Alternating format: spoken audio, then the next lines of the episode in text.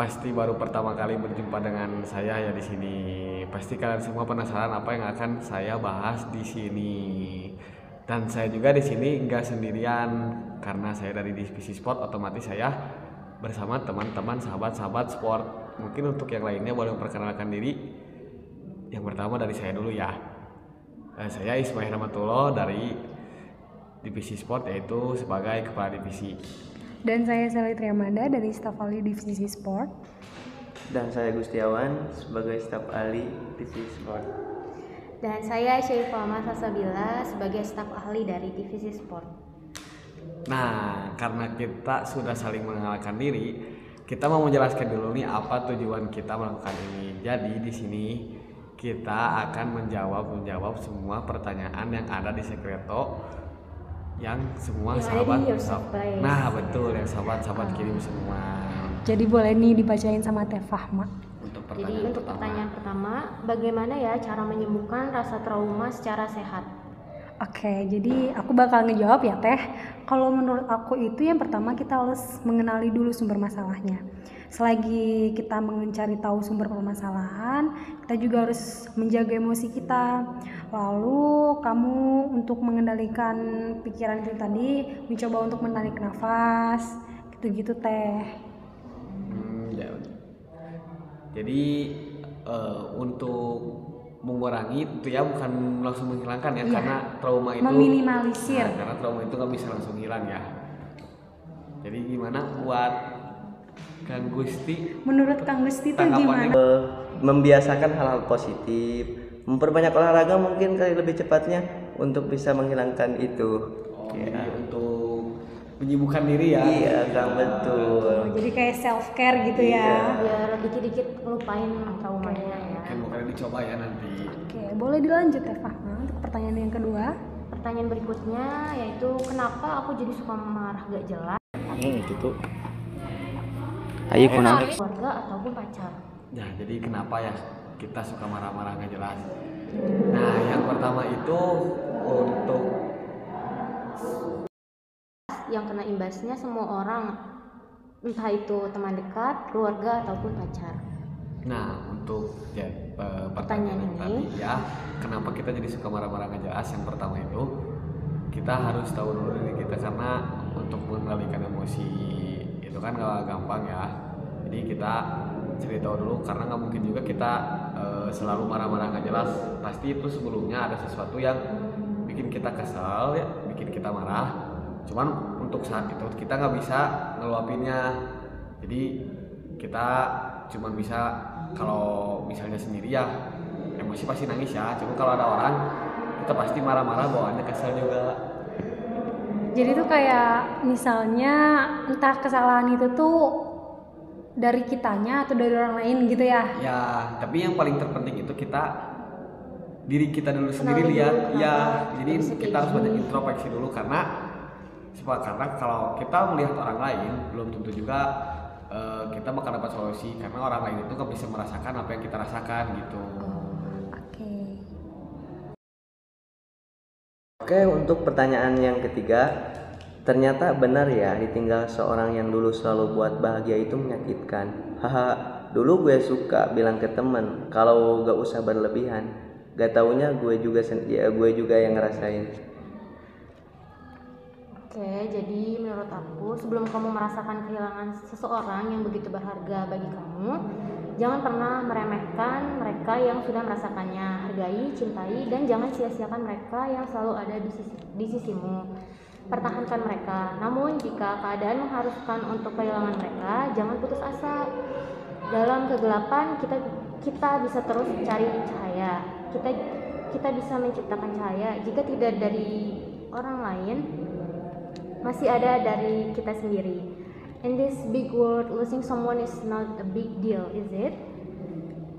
Eh, karena kalau menyukai seseorang itu nggak harus memiliki kan. Mungkin bukan kamu aja gitu yang salah mencintai, tapi Hah, salah. Jadi ya teh, kalau aku karena menyukai seseorang itu tidak harus memiliki mungkin bukan kamu yang salah mencintai dia, tapi masalahnya dia kenapa harus mencintai diri kamu kalau akhirnya gini? Jadi jangan saling menyalahkan. Mungkin ini salah satu jalan menuju pendewasaan kembali. Uh, jadi itu kalau konteksnya relationship or friendship gitu ya. ya. Kalau ketika seseorang yang benar-benar selalu ada dari kecil, kayak orang tua uh salah oh jadi itu kalau konteksnya relationship or friendship gitu ya. Kalau kehilangan seseorang yang benar-benar selalu ada dari kita kecil tuh kayak uh, my parent or siblings. Uh, I know it's harder, it's normal when you feel give up, but still you have to get up. Their lives stop, but you don't. All you need is time. Just keep going. Oke, the last question. Ini pertanyaannya tuh agak panjang, jadi mohon didengar baik-baik ya. Banyak orang yang bilang sakit kamu itu nggak seberapa. Banyak yang suruh aku buat ngalamin apa yang mereka alamin. Padahal tanpa mereka tahu, aku udah ngalamin hal yang sama. Aku udah mulai berhenti ngelakuin itu, tapi bukan karena kemauan aku sendiri, tapi mereka yang nyuruh aku buat stop. Aku, apa aku salah nenangin diri aku dengan barcode? Mereka nyepelein masalah aku yang aku punya. Mereka banyak bicara tentang barcode yang aku lakuin.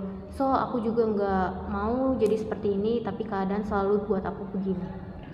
Eh, tapi kalau menurut aku ya teh ya, kalau untuk menyelesaikan masalah itu ya nggak apa-apa gitu. Tapi dengan dengan cara kamu melukai diri sendiri itu nggak baik, apalagi dengan ngebarkot tangan atau menyakiti diri sendiri dengan cara apa pun gitu. salah itu. Iya itu salah.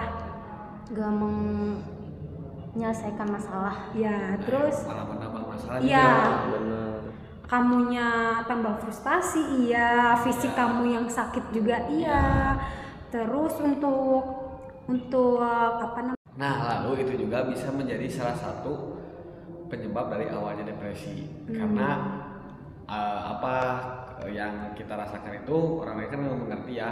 Dan terkadang Iya. juga ketika orang lain ingin tahu masalah kita itu bukan karena mereka ingin membantu kita, tapi mereka hanya sekedar penasaran gitu.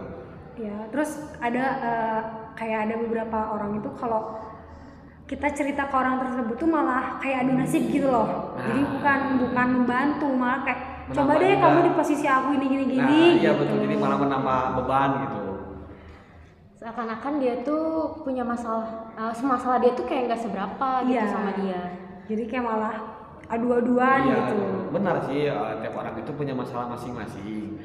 Cuman ya kita juga harus mengerti gitu. Ketika ada orang yang masalahnya lebih besar dari kita itu, kita juga harus mengerti apa yang orang lain itu ingin gitu. Emang kita juga nggak bisa selalu ingin dimengerti. Cuman terkadang kita juga harus melakukan simbiosis mutualisme gitu, saling melengkapi aja gitu. Ya, saling menguntungkan Nah gitu. Jadi gimana buat Kang Gustiawan? Jadi untuk pertemuan kali ini pembahasannya dicukupkan dulu. Gimana kalau kita langsung tutup aja Kang Teteh? eh teteh teh bentar teh ada quotes untuk pertemuan yang kali ini Oke, apa tuh Kang? Nah ini quotesnya nih Gak perlu ngerasa spesial Karena kamu itu manusia bukan nasi goreng Ya karena yang spesial itu martabak yang pakai telur dua Mantap. Gitu Oke, jadi terima kasih buat sahabat-sahabat semua yang sudah mendengarkan podcast kali ini. Ya. Jadi jangan lupa untuk mendengarkan pertemuan selanjutnya. Kami dari Divisi Sport. Pamit undur diri. Dadah semuanya. Wassalamualaikum warahmatullahi wabarakatuh.